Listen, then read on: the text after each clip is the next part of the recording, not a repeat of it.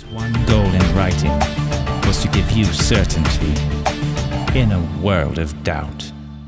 If you have your Bibles, you can turn to the Gospel of Luke, chapter 2. We'll look at verses 21 through 38. This is our Certainty in a World of Doubt series, Resolve 2017.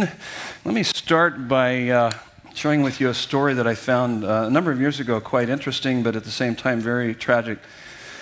It was uh, an Eastern Airlines jumbo jet on the now famous Flight 401 bound for Miami from New York City with a heavy load of holiday passengers. And as the huge aircraft approached the Miami airport uh, for its landing, a light that indicates proper deployment of the landing gear failed to come on. The plane flew in a large looping circle over the swamps of the Everglades while the cockpit crew checked out the light failure. Their question was this Had the landing gear actually not deployed, or was it just the light bulb that was defective? And to begin with, the flight engineer fiddled with the bulb. He tried to remove it, but it wouldn't budge. Another member of the crew began, uh, became curious and tried to help him out. And then another, and if if you can believe it, all eyes were on the little light bulb that refused to be dislodged from its socket. And no one noticed that the plane was losing altitude. Finally, it flew right into the swamp. Many were killed in that plane crash while an experienced crew of high priced and seasoned pilots messed around with a 75 cent light bulb. An entire airplane, plane, and many of its passengers were lost. The crew momentarily forgot the most basic of all rules in the air don't forget to fly the airplane. Take a look at your sermon notes, they're part of your intro. True story. You can, you can do the research on that. How many are familiar with the story or heard the story? Yeah. And so uh, take a look at your notes, part of the, the intro. A distracted life a distracted life will eventually prove to be detrimental spiritually, emotionally, and relationally. Would you agree with me that there are a lot of things that would distract us in, in our lives? Oh my goodness, more and more. More and more things to distract us from the things that are really important in our lives. The key to an effective life is focus. Ephesians 4 15 through 17, it, uh, it says, Be very careful then. So he's warning us, be very careful then in how you live not as unwise, but as wise, making the most of every opportunity because the days are evil, because there's a lot of distractions all around us. Therefore, do not be foolish, but understand what the Lord's will is. Know what God's will is. Stay focused on His will, on His purpose, on why you exist, why you're here. And, and, and so, how do you do that? By asking the right questions. And if you can answer these five questions we're going to look at here today, you'll know what to cut out of your life, what to add to your life. Your stress level will go down and your satisfaction will go up, and you'll live a more significant, successful, and a more focused, a more focused life.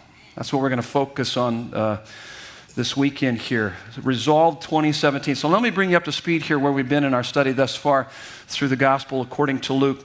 Chapter 1 are really the eyewitness accounts of the events leading up to the birth of Jesus Christ. The first 20 verses of chapter 2 detail the birth of Jesus Christ.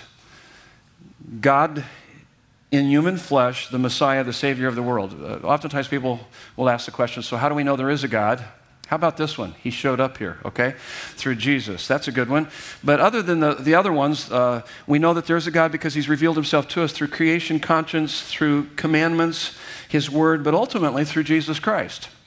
That's what this book is all about. And he's giving validation to that, to that reality.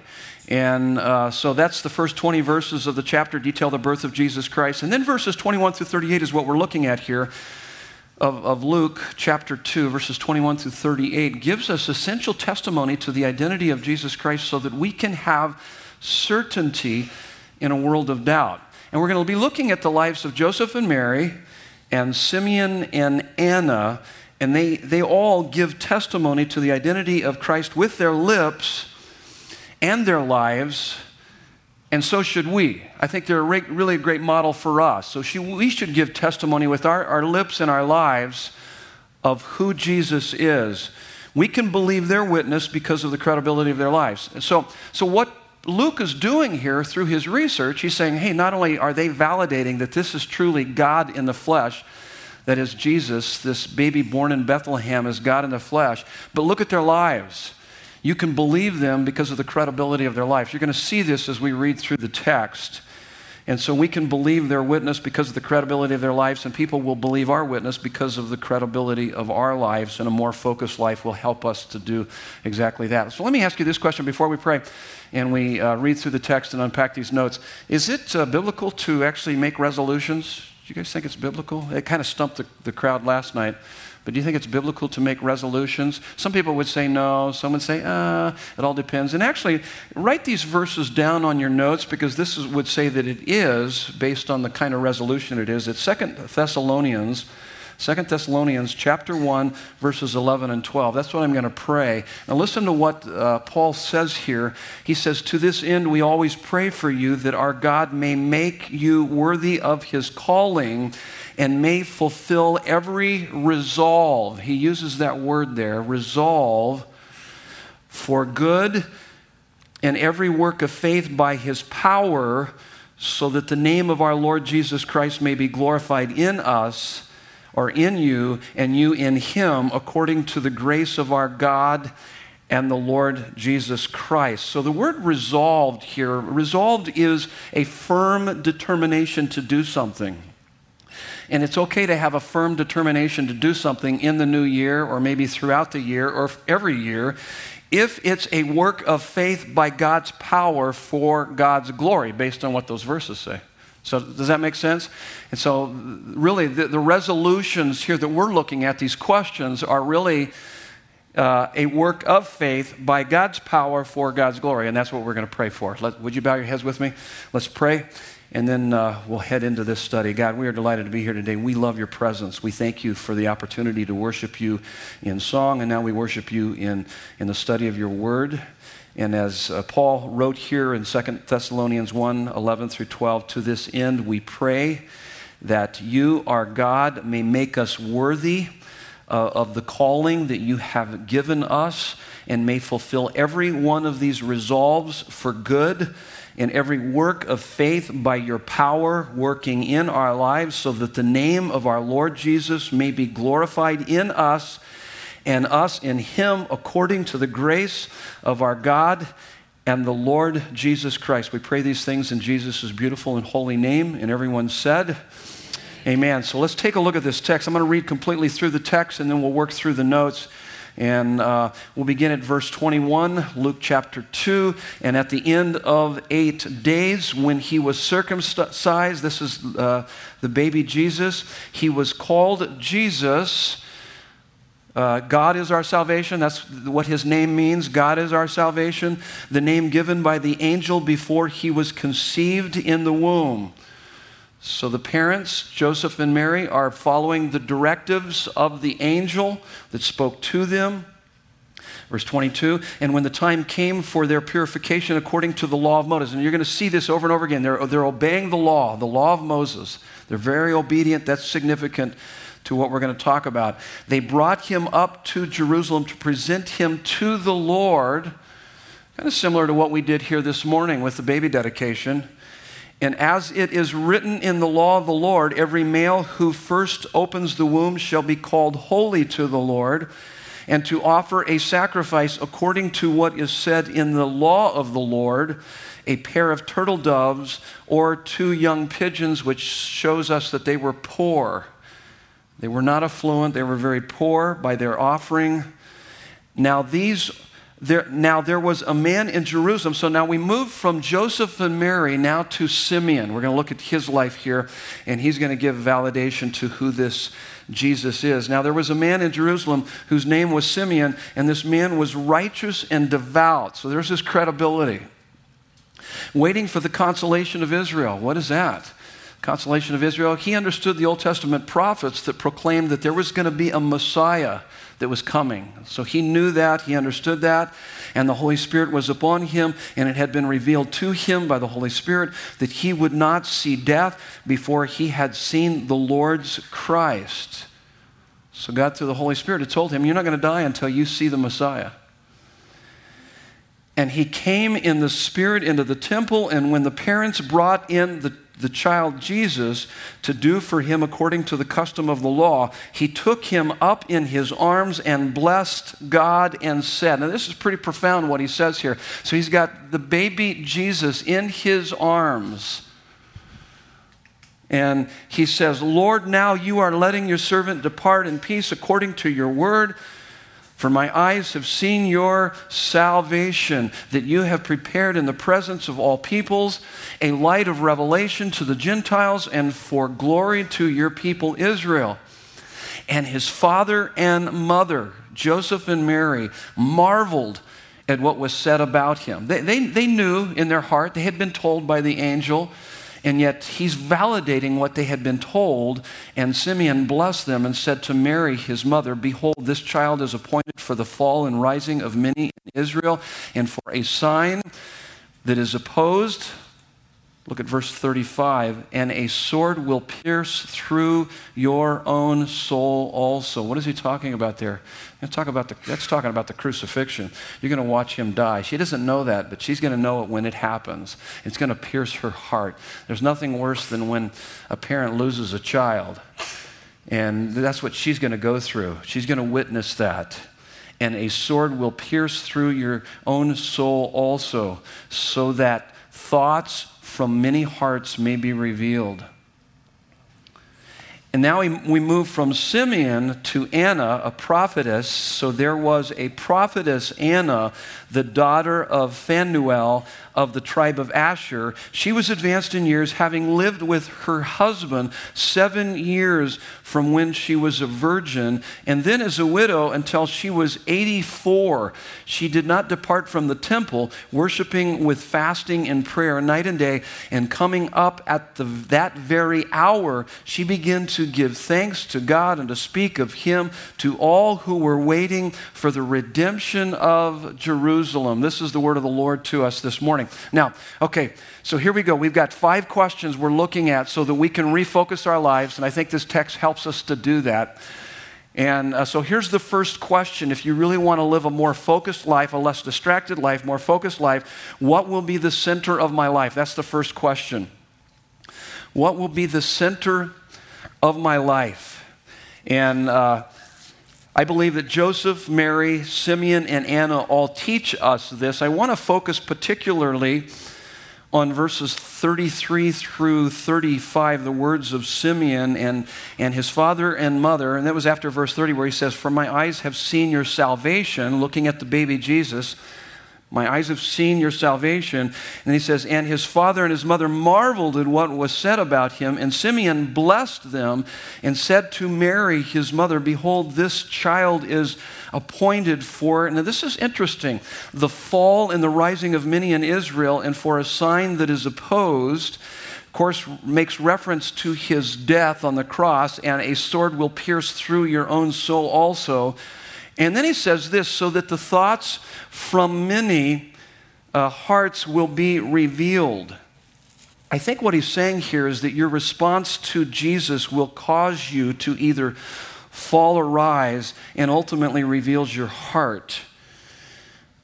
So, your response to this, if, if, God is our salvation through Jesus Christ, then your response to Him will either cause you to rise or fall, and ultimately it reveals your heart, is what He's saying here.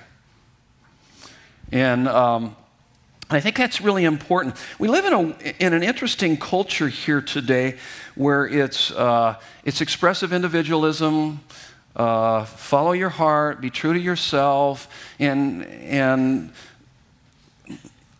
you know, it's, it's bizarre because we think that we can create our own purpose for living, that you can kind of decide why you're here.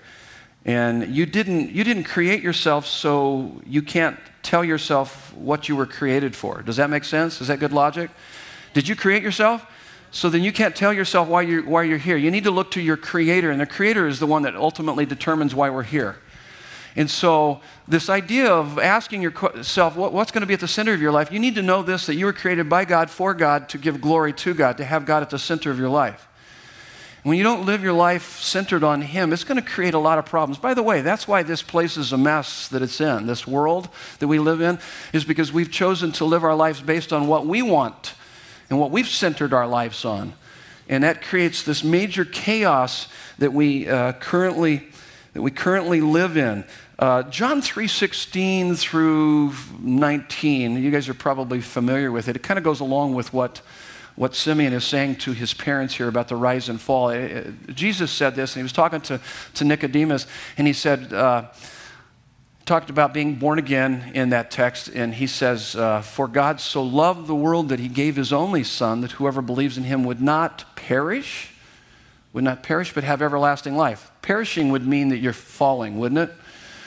But if you put your faith in him, you're going to have everlasting life. That would be rising. But he goes on, it kind of gives explanation to that. He says, For God did not send his Son into the world to condemn the world, but that through the world, that, so that the world might be saved through him. So, so he didn't come with his Son. His Son didn't come, his first coming. So when you look at the the, the narrative of the Bible creation, fall, we rejected God, put something else at the center of our lives. Creation, fall, the rest of the Bible is about redemption, God restoring us back to us, centering our lives on Him. So, creation, fall, redemption, and restoration. Redemption is His first coming. He came to redeem us, to restore us, to reconcile us. And, um, and so, with His first coming, He came to bear judgment for you and I. His second coming, restoration, he will bring judgment. So, the first coming, if he bore your judgment and you put your faith in him, you're going to rise. But if you don't, when he comes for the second go around, you're going to fall. And that's, that's what the Bible teaches. In fact, it's interesting. So, the verses after that in, in John chapter 3, so you got John chapter th- uh, 3, verses 16, 17. I quoted 16 and 17. And then 18 says uh, basically, whoever believes in him is not condemned, but whoever doesn't believe in him is, is condemned. You're going to be condemned, you're going to fall. But if you believe in him, you're going to rise. And then it goes on and says something quite fascinating in verse 19 of chapter uh, 3 of John. It says, uh, Here's the verdict Light has come into the world, but men prefer darkness over light. So he's just saying, hey, you, you got a choice. And you can either rise or, or fall based on the choice that you make regards to, to Christ. And here's what you need to know that there is no refuge from Him, only in Him. There is no ref- refuge from Him, but only in Him. Jesus makes an awful enemy, but an amazing friend. And one of these days, uh, so, so his first coming, he came to, to bear our judgment. His second coming, he will bring judgment. The rising and the falling. And by the way, that reveals your heart. Now, with each of these statements, as you ask the question, is he truly at the center of your life? Um, that's what it means to be a Christian. You place him at the center of your life. With each of these, we're going to go through the 5G process uh, of discipleship process here at Desert Breeze. And with each of these, I've, I've given you a G. And so, really, it comes down to is your life going to be self centered? You're going to come up with your own purpose, which you can't do that. And it's just going to create problems in your life and it's going to create problems in the world. Or you're going to live a God centered life. And so the G, the first G is a genuine Christian. A genuine Christian walks with God. That's your next fill in the blank. So a genuine Christian, this is a genuine Christian that their life is, is centered on God. What will be the center of my life? It will be God. It'll be this relationship with God. That's why I was created, is to have God at the center of my life. Now, don't miss this next point that I'm going to make. You got to get this. The best part, the absolutely best part of the Christian life is discovering and enjoying the presence and the friendship of Jesus Christ. That's the best. If you miss that, you've missed the best part of the Christian life. This conscious awareness of His presence. We have His presence. That when you put your faith in Jesus, boom, right then and there, he comes to live within you. You have a relationship with Him, and you're putting your faith in Him because of the finished work of Christ on the cross. He bore your judgment on the cross, and therefore you are brought into the family of God. And you can't foul that up. You can't mess it up because it's not based on you, it's based on His work, not your work. It's, it's, it's finished. And so you can enter into it by faith and continue to live in that reality. And it's amazing. I love that. I love the fact that He's with me, never to leave me or forsake me. Nothing can ever separate me from His love. And, and none of us can mess that up. And so that's really learning to live that God centered life. Now, a couple things that you need to know is that if you love anything, more than you love Him, which we all tend to do that. We all struggle with that. So, what that means is that I'm going to put something else at the center of my life other than Him. We tend to all struggle with that. So, if you love anything more than you love God, such as good things that become ultimate things in your life, can you name any? Like, like marriage, or like, like your parenting, like your kids, like your job, like your physical fitness?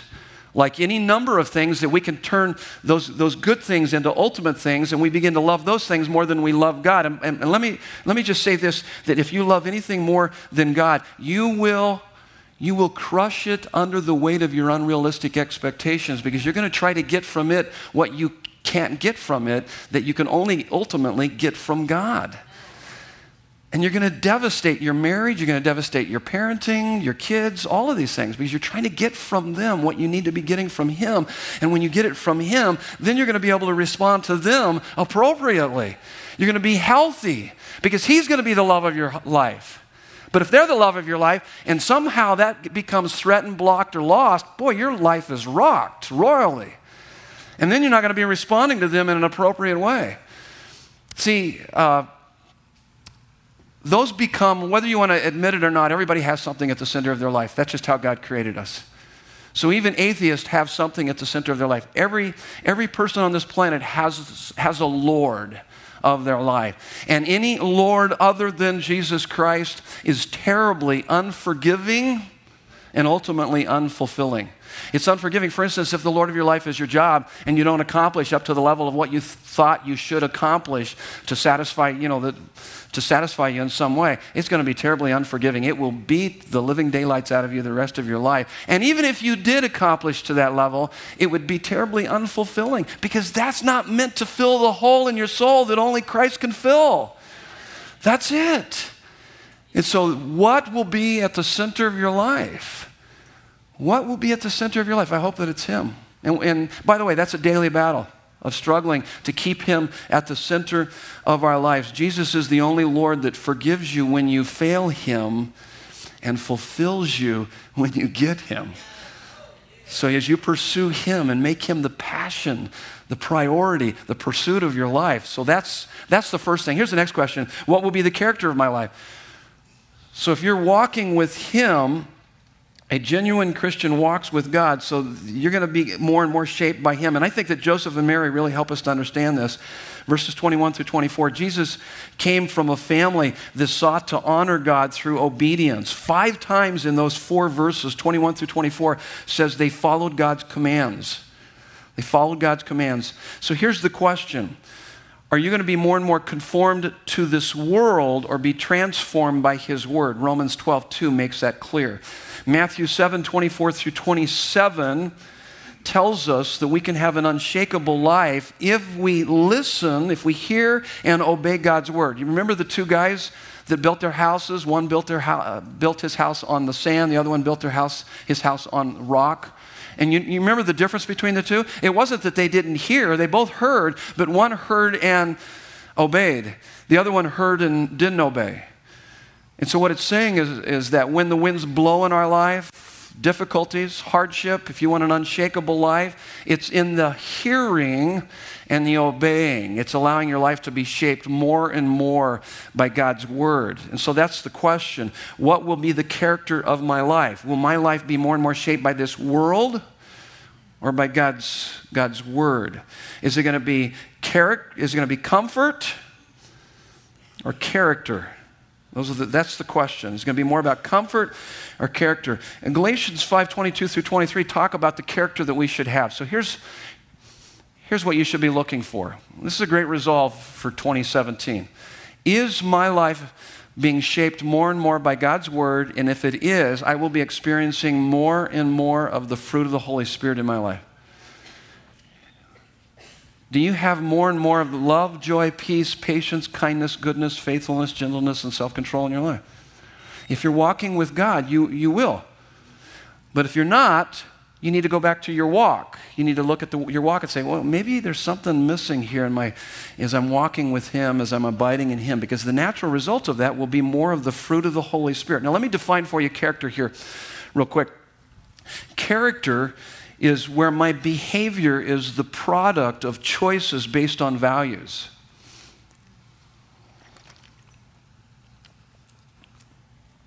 So, how I respond to the, the things of life is a choice that I make based on my values. My values would be obviously God's word, versus a person who lacks character, their behavior is the product of their feelings based on their circumstances. It's a wild roller coaster. Whatever their circumstances are, their feelings are going with it, and that's how they respond. They just respond with, with that. I think it's the difference between, and I've used this in the past, I just thought of it as I was thinking about this, and you, you know this. It's the difference between a thermostat versus a thermometer. Thermostat has, has character. It sets the atmosphere and the environment, where a thermometer just kind of goes along with the circumstances, the, the atmosphere, just kind of rides the roller coaster. And, uh, and so a person of character is really, uh, they make their choices based on what's important, regardless of their changing moods. Does that make sense? And the changing circumstances of their life. It's, it's an unbelievable anchor to their life. Uh, years ago, uh, we, had a, we owned a boat my parents owned a boat. We had some friends that owned boats. And we would spend, uh, for some of our family vacations, we'd go to Roosevelt Lake. We'd go to a lot of the different lakes, Saguaro Lake and Lake Pleasant and uh, Roosevelt Lake. We'd camp out there on the beach. And when our kids were small, we'd have tents. We'd camp out there and we'd tell our kids, they all learned how to swim. We'd say, okay, kids, now when you swim here in the lake, we'd set up these uh, points of reference, so to speak our boats on the outside, and then we'd say, hey, don't go out too far out to where this buoy is. There would be a buoy out there a little ways, because outside that buoy, there would be these boats that would be racing and skiing, and that was dangerous for kids, especially on tubes. Not a good idea. So we would tell the kids, okay, from time to time, as you're playing, look up, make sure you're within these parameters, these points of reference, so to speak. When we were all carrying on, having a good time on the beach, and we had someone from another camp come over to us and say, Hey, um, we didn't know them, the, the, people that came over, and they said, uh, Hey, uh, who are those? Uh, do those kids belong to you guys out there? Way out there beyond that buoy? As they, as they were drifting beyond that buoy, and we looked out there and we go, Oh, we all freaked out because they were drifting out beyond that buoy, and so we had to get someone on a jet ski, went out there and brought them back. Now, here's the deal. Let me ask you this. Do you know what are your points of reference as it relates to, to your relationships? Like conflict resolution good communication. The Bible gives us those points of reference so that you know that you're kind of drifting out into dangerous waters. Or how about your finances? How about your physical well being? You need to have that. From time to time in the busyness of life, you need to look up and go, okay, wait, wait, wait, wait. This marriage, this relationship, this parenting isn't going so well. We're kind of drifting out to a place to where it's, this is dangerous. We're fiddling with a 75 cent light bulb, and we're going to probably c- crash this plane. You guys know what I'm talking about? Yeah, absolutely. Absolutely. You need to keep coming back to God's Word. In fact, you need to saturate your life in God's Word. And those become the points of reference for your life that you look up from time to time and you go, wait, wait, wait, wait. Wait, this is what makes for a healthy marriage relationship. This is what makes for good, healthy parenting. This is what makes for good, healthy person, individual in the workforce, and how I respond to the difficulties and the, and the problems of life. And that's, that's all part of that. Is, is your life going to be more about comfort or character? So here's the next G. A growing Christian lives God's word. A growing Christian lives his word. And so to do that, you need to be uh, committed to the disciplines necessary for spiritual growth. And so look at your practices. Do you spend some do you spend regular time in God's word, memorizing, meditating on it, personal? And then also in a small group, life change happens best in small groups, as we say here. Are you plugged into a small group? Do you come here regularly as we teach God's word? You should be here more than you're not here, okay? Does that make sense? You should be here more than you're not here. If you're not here more than you're here, then you're probably drifting. Does that make sense? Okay. Okay. You might be drifting. I don't know. You need to look at your life need to look at your life. You need this is just opportunity to look at our lives and begin to develop some good, healthy resolves. And so here's the next question: What will be the contribution of my life? So if I'm if I'm walking with God, if I'm a genuine Christian who walks with God and I'm a growing Christian lives God's word, here's the next question here. What will be the contribution of my life? What will be the center of my life? What will be the character of my life? What will be the contribution of my life? These kind of go in sequence, they build on each other, they're interrelated. And so I believe that Simeon is a great example of this, verses 25 through 30, 35. Look at Simeon. Simeon was a righteous and devout man. What does that mean, righteous? He walked with God. He had a legitimate relationship with God. He was righteous. He was in right standing with God. He had put his faith in God. And what does it mean that he was devout? He lived God's word. He lived God's word. He interacted with God and obeyed God. And he was devout. He had, he had regular disciplines in his life that helped his life to be shaped more by God's word. So Simeon was righteous and devout, waiting for the promised Messiah. Why did he do that? Because he understood Old Testament prophecy that predicted the first coming. Creation, fall, redemption. We're waiting for the redemption of all mankind. That's what he was waiting for. Verse 28, this is what it says. When you look at Simeon, oh, I love it because he blessed God. There's almost this, and starting at verse 28 as you work all the way to verse 34, there's almost this savoring of God's greatness and goodness in the words that he's speaking. And it literally says, He blessed God. Have you ever been around someone that the way they pray and the way they talk about God, you, you say to yourself, man, I want to have a relationship like they have a relationship with God. I want the same kind of relationship. There's, those, there's just this savoring. And that's Simeon. He's just blessing God. He's blessing God. He walks with God. He's living God's word. Of course, of course. He's got this joy, this overflow of the presence of God in his life. And then out of that, it says in verse 34 Simeon blessed Joseph and Mary. He was blessed to be a blessing. And so are you and I. He blesses us to be a blessing. And, and that's, that's all part of it. Now, I, I shared with you last weekend I made this uh, accusation based on a quote too by Francis Chan. Uh, and it was American churches are full of self focused consumers rather than self sacrificing servants. And it's an indictment that they are not walking with God or living His Word. Because if you're walking with God and living His Word, you're going to want to make a contribution to His work. There's no doubt about it. Uh, the gospel makes you others directed because you already have your prize, you already have your treasure, you already have your satisfaction. When you're filled up with Him, when you know Him, when you're walking with Him, when you understand His presence within your life and you're drawing from Him and spending time with Him, you are blessed. And out of that overflow, you want to bless others. So, is your life about getting or giving? That, that's the question. What will be the contribution of my life? Is it about getting or giving? And certainly you need to come and receive. And that's why you come here to, today is to, is to receive and to be filled up. But, but as you are filled up, you need to begin to give out of that, that fullness that you experience. Ephesians 4 11 through 12. Most people think that I'm the minister here, but I'm not. I'm not a minister. I'm, you guys are the ministers. I'm the administer, okay? I, am here to equip you for the works of ministry. Let me give you the basis of that. It says in Ephesians 4 11 through 12, and he gave the apostles, the prophets, the evangelists, the shepherds, and teachers, that's me, to equip the saints, that's you, for the work of ministry. That's what you're supposed to do. You guys are ministers for the building up of the body of Christ. How do you do that? With your time, your talents, and your, and your resources. And you guys do a phenomenal job with that that as your life is, is blessed by God, you begin to look for ways that you can bless others through your local church family, Desert Breeze. The greatest entity on this planet for life change are local church families like Desert Breeze. And when you invest in your local church family to make it strong, then we have greater synergy and greater effectiveness in, in our society and in our community. Listen to what it says in 1 Peter 2 9. But you are a chosen race. Speaking of us, you are a chosen race, a royal priesthood. How many are familiar with the, the statement, uh, priesthood of the believer? Priesthood of the believer. You guys familiar with that? We're all priests.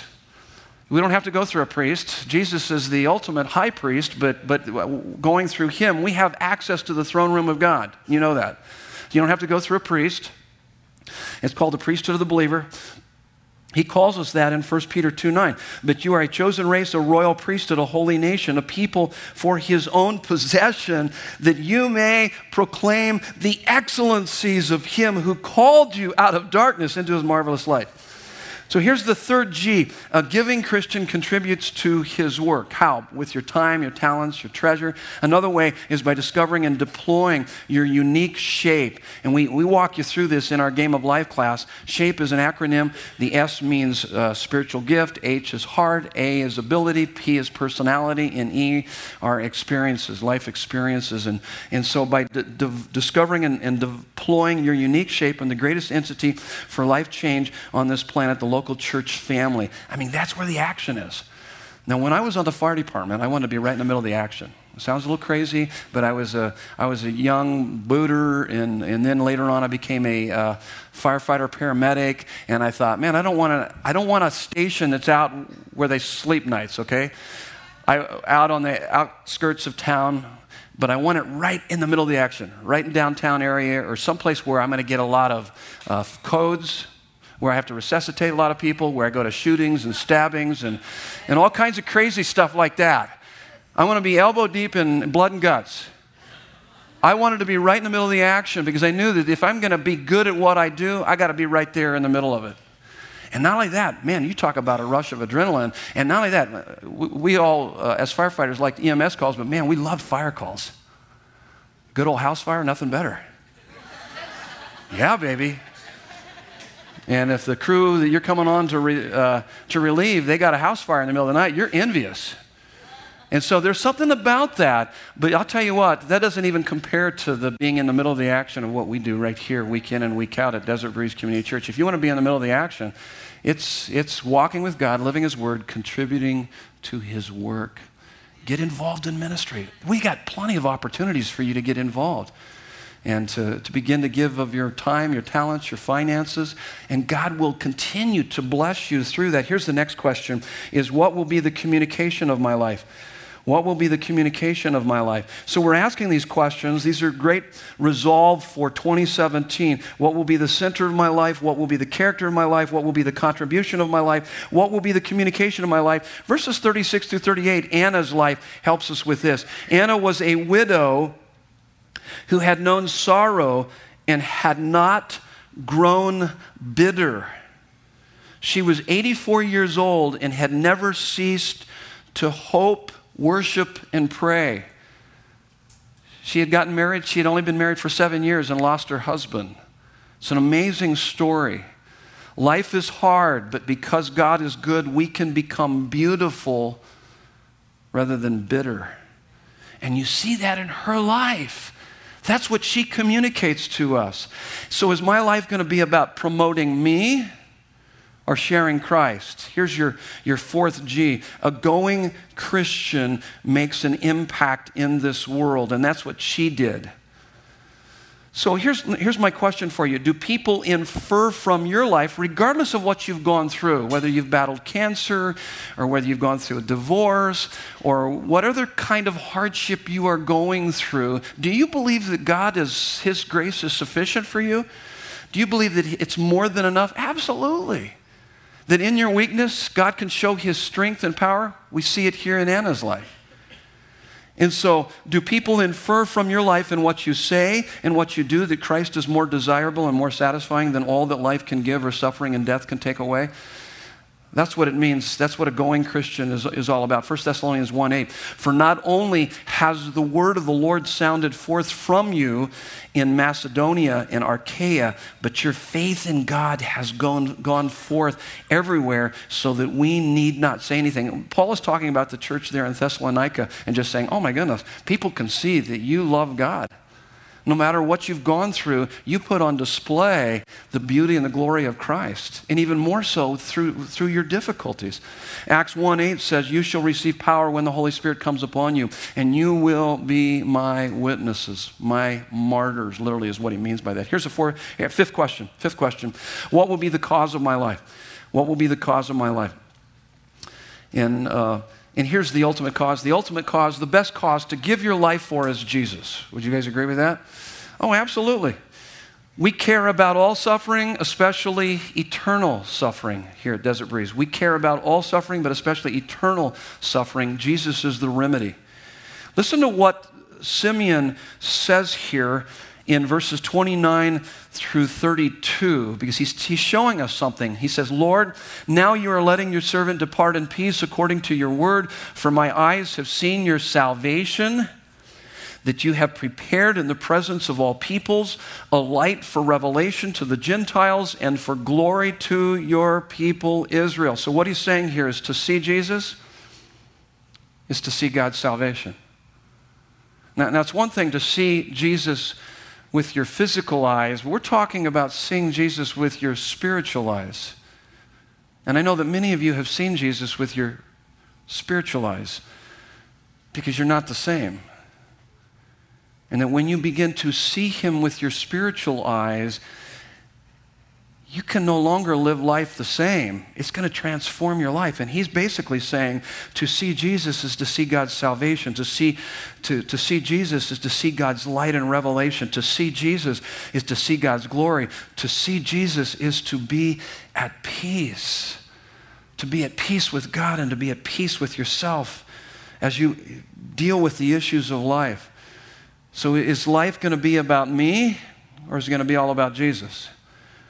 Philippians 1:21 to live as Christ to die as gain is what Paul said. 1 Corinthians 10:31 whether you eat or drink whatever you do do all to the glory of God. So here's the fifth G of our 5G process of discipleship here at Desert Breeze. A glorifying Christian gives all of life for God's glory, lives all of life for God's glory. Now this is what I discovered a number of years ago is that it was a fascinating discovery but uh, the, the life that Jesus came to give to us, and that's uh, really the key verse here at Desert Breeze, John 10 10, the second part of that. The thief comes to kill, steal, and destroy, but I have come that you might have life and have it to the fullest. That fullness of life, the best life beyond your wildest dreams, can only be found through full devotion to Christ. They're one and the same pursuit. Is full devotion to Christ, fullness of life are one and the same pursuit. Fullness of life and full devotion to Christ. His glory and your joy are one and the same. Now, let me talk to you just very briefly here about the game of life. How many have gone through the game of life class? A lot of folks here. If you've not gone through the game of life, that would be your next step here. We, we have a limited number of this go around, but make sure you sign up for that class. I'm going to take you through that, that 5G process in more detail. It's a seven, it's an eight week class, two hours, Tuesday nights. There is childcare. Make sure you sign up. I have the privilege of teaching that class. It's, it's one of the, my favorite classes to teach. We will take you through the 5G process here, uh, through the game of life. But let's begin to now, we're going to take communion this morning, and I want us to pre- prepare hearts for communion. I want us to reflect on what we've just talked about here. It tells us in Matthew 7 21, not everyone who says to me, Lord, Lord, will enter the kingdom of heaven, but only he who does the will of my Father who is in heaven. How many are familiar with that verse? Those are frightening words. These are some of the most frightening words in the Bible. I'm haunted by the thought that there would be people sitting here at Desert Breeze week in and week out. And when you take your last breath on earth and first breath, and you come face to face with your Maker, the Creator, Jesus, that He would say to you, I don't know you. That's what He's talking about there. You see, knowing Him is more than uh, saying some magic prayer some prayer that you prayed. Oh, I prayed that prayer like years ago. Or signing a card, walking the aisle, or getting dunked in the tank. All of those can be really important. It's not a ritual, listen to me, it is a relationship. Whether you can determine when you made that choice or not, it doesn't matter. What matters is about now. Do you know Him? Are you asking these hard questions? What will be the center of my life? What will be the character of my life? What will be the contribution of my life? What will be the communication of my life? What will be the ultimate cause of my life? Those are the, those are the important questions of your life. And if our lives do not reflect the fruit of following Jesus, then we are foolish to think that we are actually followers of Jesus in the first place. Let me read to you quote from David Platt. It's from his book, Um, follow me, a call to die, a call to live. Four fishermen stood by a sea in the first century when Jesus approached them. Follow me, he said, and I will make you fishers of men. This is found in Matthew uh, chapter 4. This is the first four of the 12 of the disciples. With that, Jesus beckoned these men to leave behind their professions, possessions, dreams, ambitions, family, friends, safety, and security. He bid them to abandon everything. If anyone is going to follow me, he must deny himself. Jesus would say repeatedly in a world where everything revolves around self, protect self, promote self, preserve self, yourself, entertain yourself, comfort yourself, take care of yourself, Jesus said, slay yourself. And that's exactly what happened. According to scripture and tradition, these four fishermen paid a steep price for following Jesus. Peter was crucified upside down, Andrew was crucified in Greece, James was beheaded, and John was exiled. Yet they believed it was worth the cost in Jesus, these men found someone worth losing everything for. In Christ, they encountered a love that surpassed comprehension, a satisfaction that superseded circumstances, and a purpose that transcended every other possible pursuit in this world. They eagerly, willingly, and gladly lost their lives in order to know, follow, and proclaim Him. In the footsteps of Jesus, these first disciples discovered a path worth giving their lives to tread. 2,000 years later, I wonder how far we have wandered from this path. Let's pray. Would you bow your heads with me? Let's begin to prepare our hearts for communion here this morning. Father God, to be a Christian is to be loved by you, pursued by you, and found by you. To be a Christian is to realize that in our sin we are separated from your presence and deserve nothing but your wrath. Yet, despite our darkness and in our deadness, your light has shone on us, and your voice spoke to us, inviting us to follow you. Your majesty has captivated our soul, and your mercy has covered our sin. And by the death of your Son, you have brought us to life.